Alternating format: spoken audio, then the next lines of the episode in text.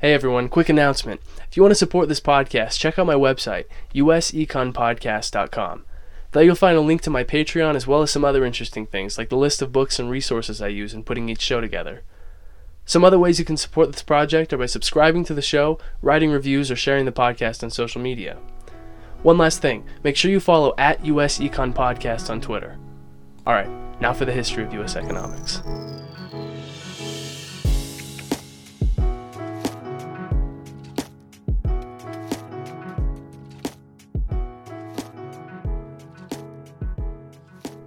In the years following the Revolutionary War, it fell upon the founding fathers to determine which direction to steer the economy.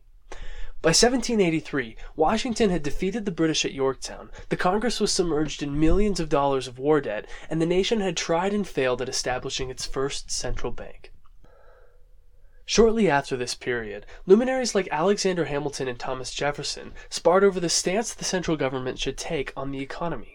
Hamilton won that debate, and the nation made its second attempt at a national bank, which is the subject of this episode. In this episode, we'll also assess the American economy following the war, then get into Hamilton's brilliant plan to handle the federal debt without having to actually pay a cent for it.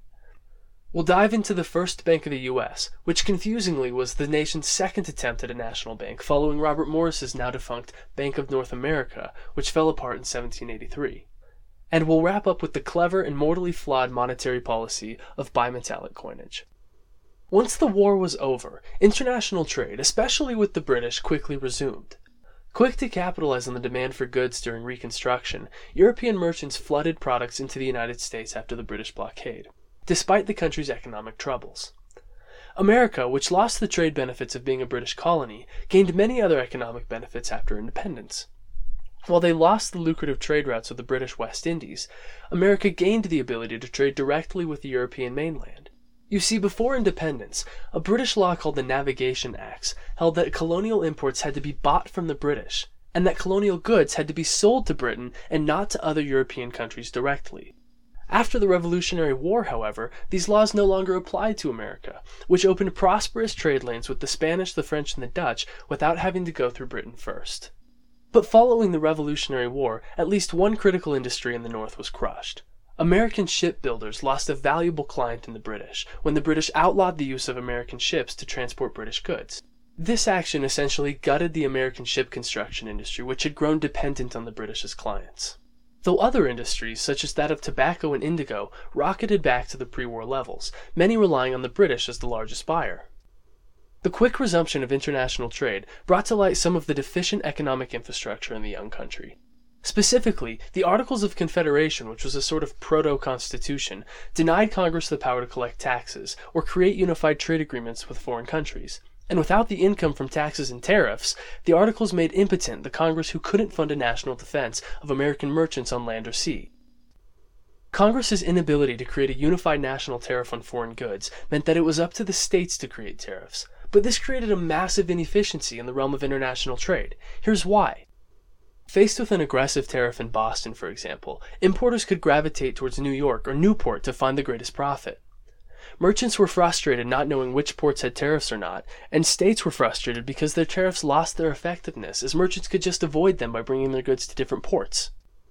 In the episode after this one, we'll dive deeper into the economic deficiencies of the Articles of Confederation and see how they fueled the creation of the Constitution. For now, though, the handling of the national war debt continued to vex Congress. However, in 1790, Alexander Hamilton proposed his Report on a National Bank as a solution to the debt problem. This report, which collected Hamilton's arguments in favor of the founding of a national bank, was widely accepted in the Senate, though ran into opposition from Thomas Jefferson and James Madison. Jefferson and Madison argued that Hamilton's interpretation of the Constitution gave far too much power to the federal government. Jeffersonian Republicans, not to be confused with the modern Republican Party, by the way, advocated for stronger state rights at the expense of the central government. But Jefferson, along with many in the South, feared that Hamilton's interpretation of the Constitution led to the federal government resembling that of a monarchy. Hamilton, though, a Federalist, represented many in the Northeast who wanted a strong central government to protect their business and banking interests. It's interesting. The country is less than 10 years old, and it's already starting to show fissures along economic and political lines, a division that would fester until its catastrophic reckoning 80 years from now. Hamilton's report concluded that to solve the federal debt crisis, Congress needed to charter a national bank. To Jefferson's chagrin, Hamilton argued that the bank should be endowed with the exclusive power to issue currency and to handle the fiscal duties of the government. Though the debate between the Jeffersonian Republicans and the Hamiltonian Federalists was fierce, Hamilton, like Morris before him, succeeded in convincing Congress to charter the bank, and thus in 1791 President Washington signed into existence the first bank of the United States. Called the first bank of the U.S., despite Robert Morris's attempt to launch a central bank back in 1782, Hamilton's bank's purpose was threefold. First, it was to assist the Treasury in the collection and payment of federal revenues and expenditures. Second, the bank was to provide a unified currency as well as a source of credit for the federal government. In other words, the bank printed money and made loans to the Treasury when needed. The notes it issued were to be backed by specie held in the vaults and be redeemable on demand. To avoid the issue of the notes being valued differently in different geographic regions, Hamilton's Bank opened branches in nine major cities.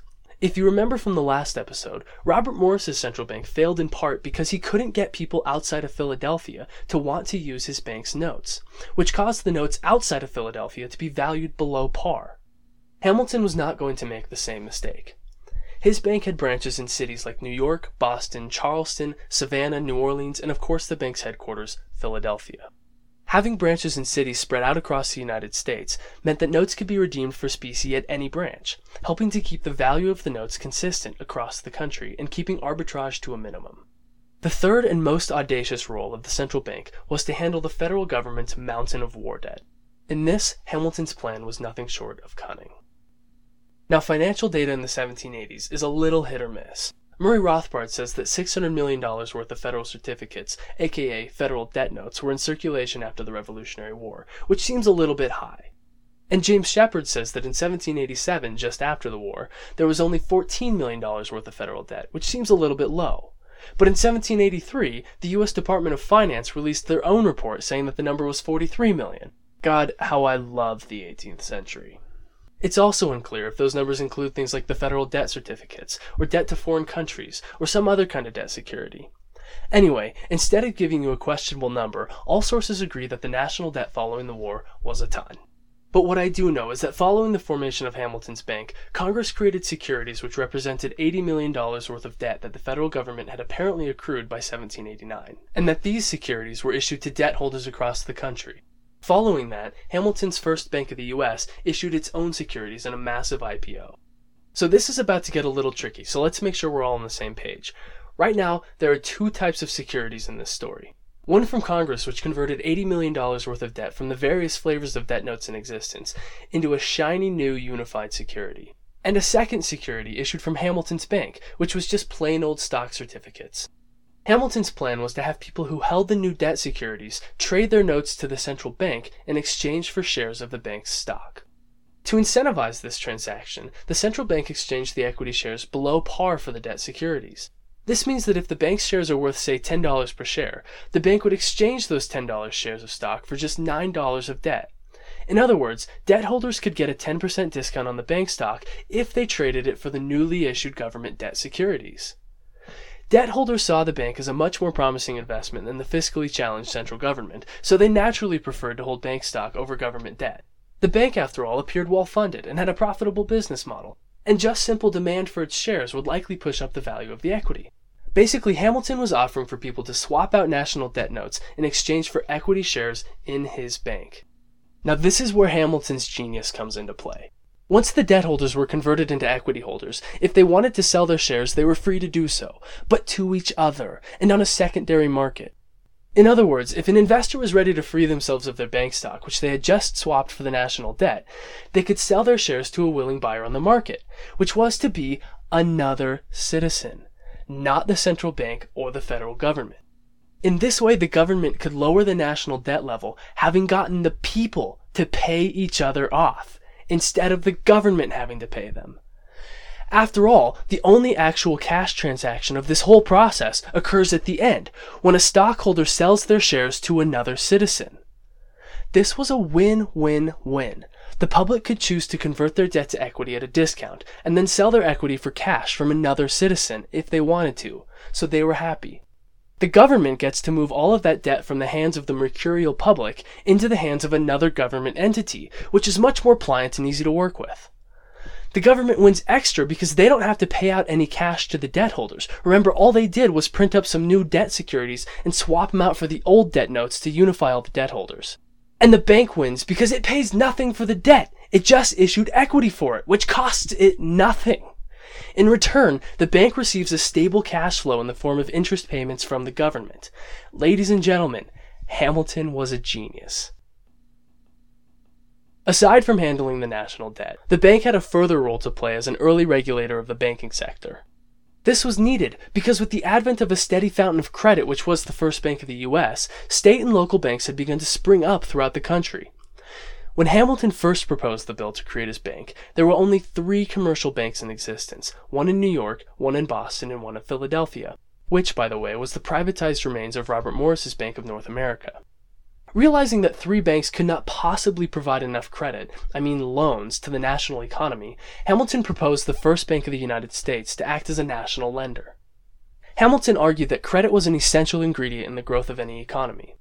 His theory panned out, as by the end of the central bank's charter, there were 85 new state banks in existence, which meant more institutions could make loans, and the nation's small money supply, which was a perennial thorn in the side of America's economy, could grow. With all of the new banks popping up, the central bank acted as the de facto regulatory agency, mostly regulating the specie reserve ratio of the private banks. You'll remember from the last episode that the specie reserve ratio was just the ratio of the amount of notes that the bank had in circulation compared to the amount of specie that bank had in its vaults. Banks that printed too many notes ran the risk of quickly becoming insolvent if too many note holders suddenly wanted to redeem their notes for gold and silver. Hamilton's bank was constantly receiving the notes issued by other banks, which it would consequently redeem for specie from those issuing banks. Remember, up to this point, private banks had been issuing currency. Basically, they had been printing dollars. But the regulatory function that Hamilton's bank served by bringing bundles of paper notes back to the issuing banks and requesting specie in exchange had the effect of verifying that the state and private banks maintained an adequate supply of specie in their vaults to back up all the notes they had outstanding. Now, I know that I mentioned that the first bank of the US was granted a congressional monopoly on money printing, but the country still had several types of notes in circulation when the first bank came around. So it's these notes already in existence that I'm referring to that the central bank was bundling up and bringing back to the private banks and exchanging for gold and silver. The central bank operated between 1791 and 1811. From the outset, Congress had granted the bank a 20 year charter. Towards the end of its charter, the bank had won the support of most New Englanders and much of the business class, even some of its initial detractors, including the Madison administration. Many of the old Republicans in the South, however, continued to oppose the bank and believed hard money, the use of gold and silver coinage, was superior to paper. And in their corner, the Jeffersonian Republicans pointed to the high inflation the country had experienced during the years of the central bank's lifetime.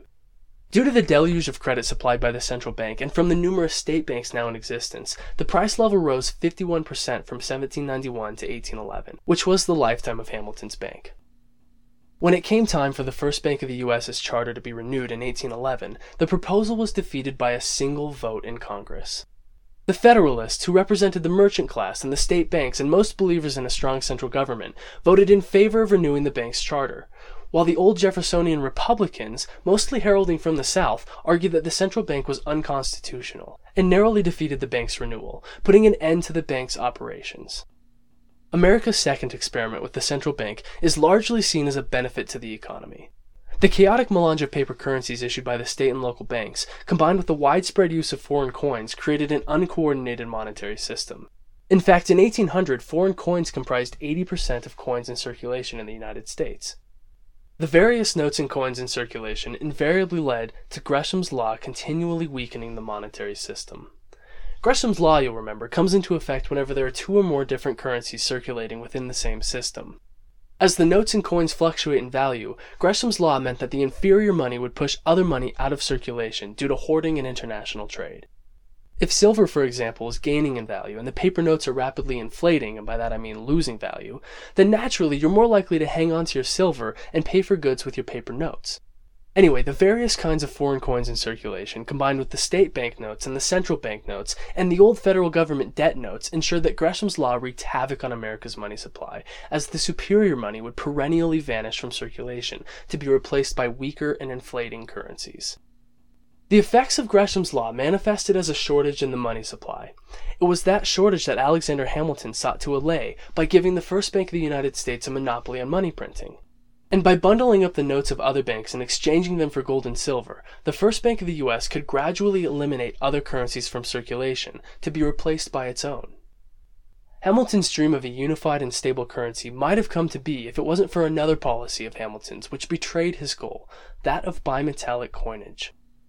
As the name suggests, bimetallic coinage is the use of two metals as currency at the same time. In 1791, Alexander Hamilton published his Report on the Establishment of a Mint, in which he argued the United States could solve the ongoing money shortage issue by having both gold and silver coins in circulation. Hamilton's report led to Congress passing the Coinage Act in 1792.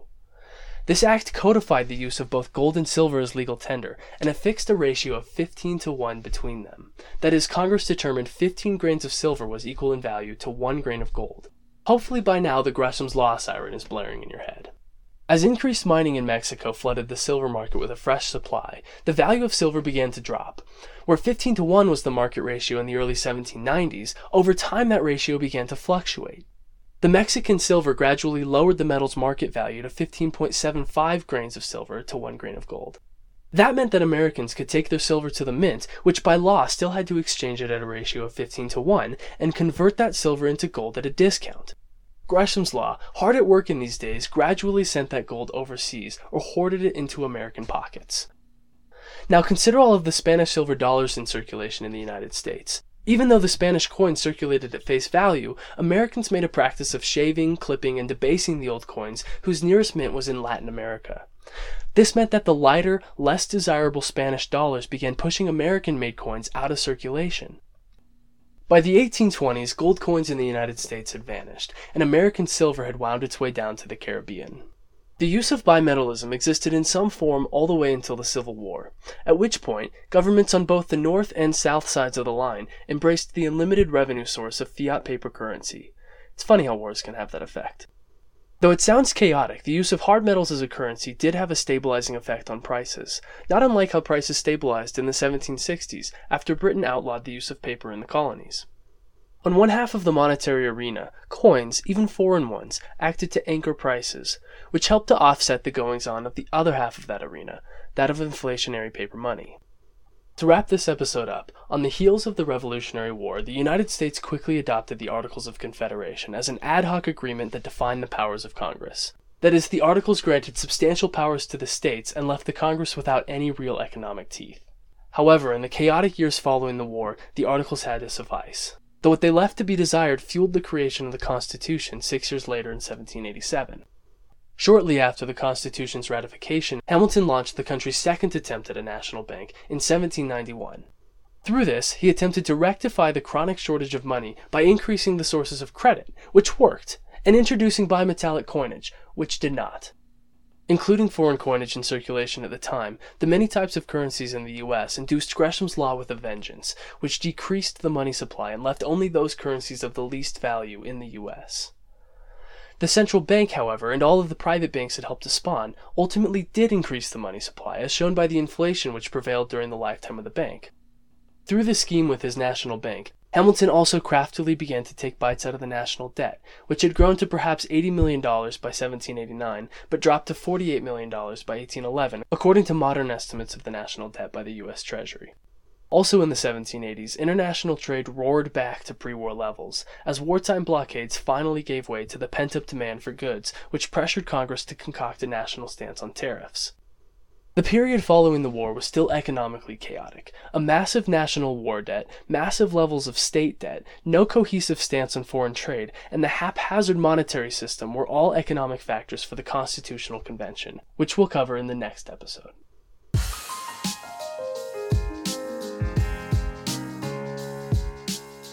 Thanks for listening to this episode of the History of U.S. Economics podcast. Don't forget to subscribe and check out the website, useconpodcast.com. Also, follow the show on Twitter, at US Econ Podcast.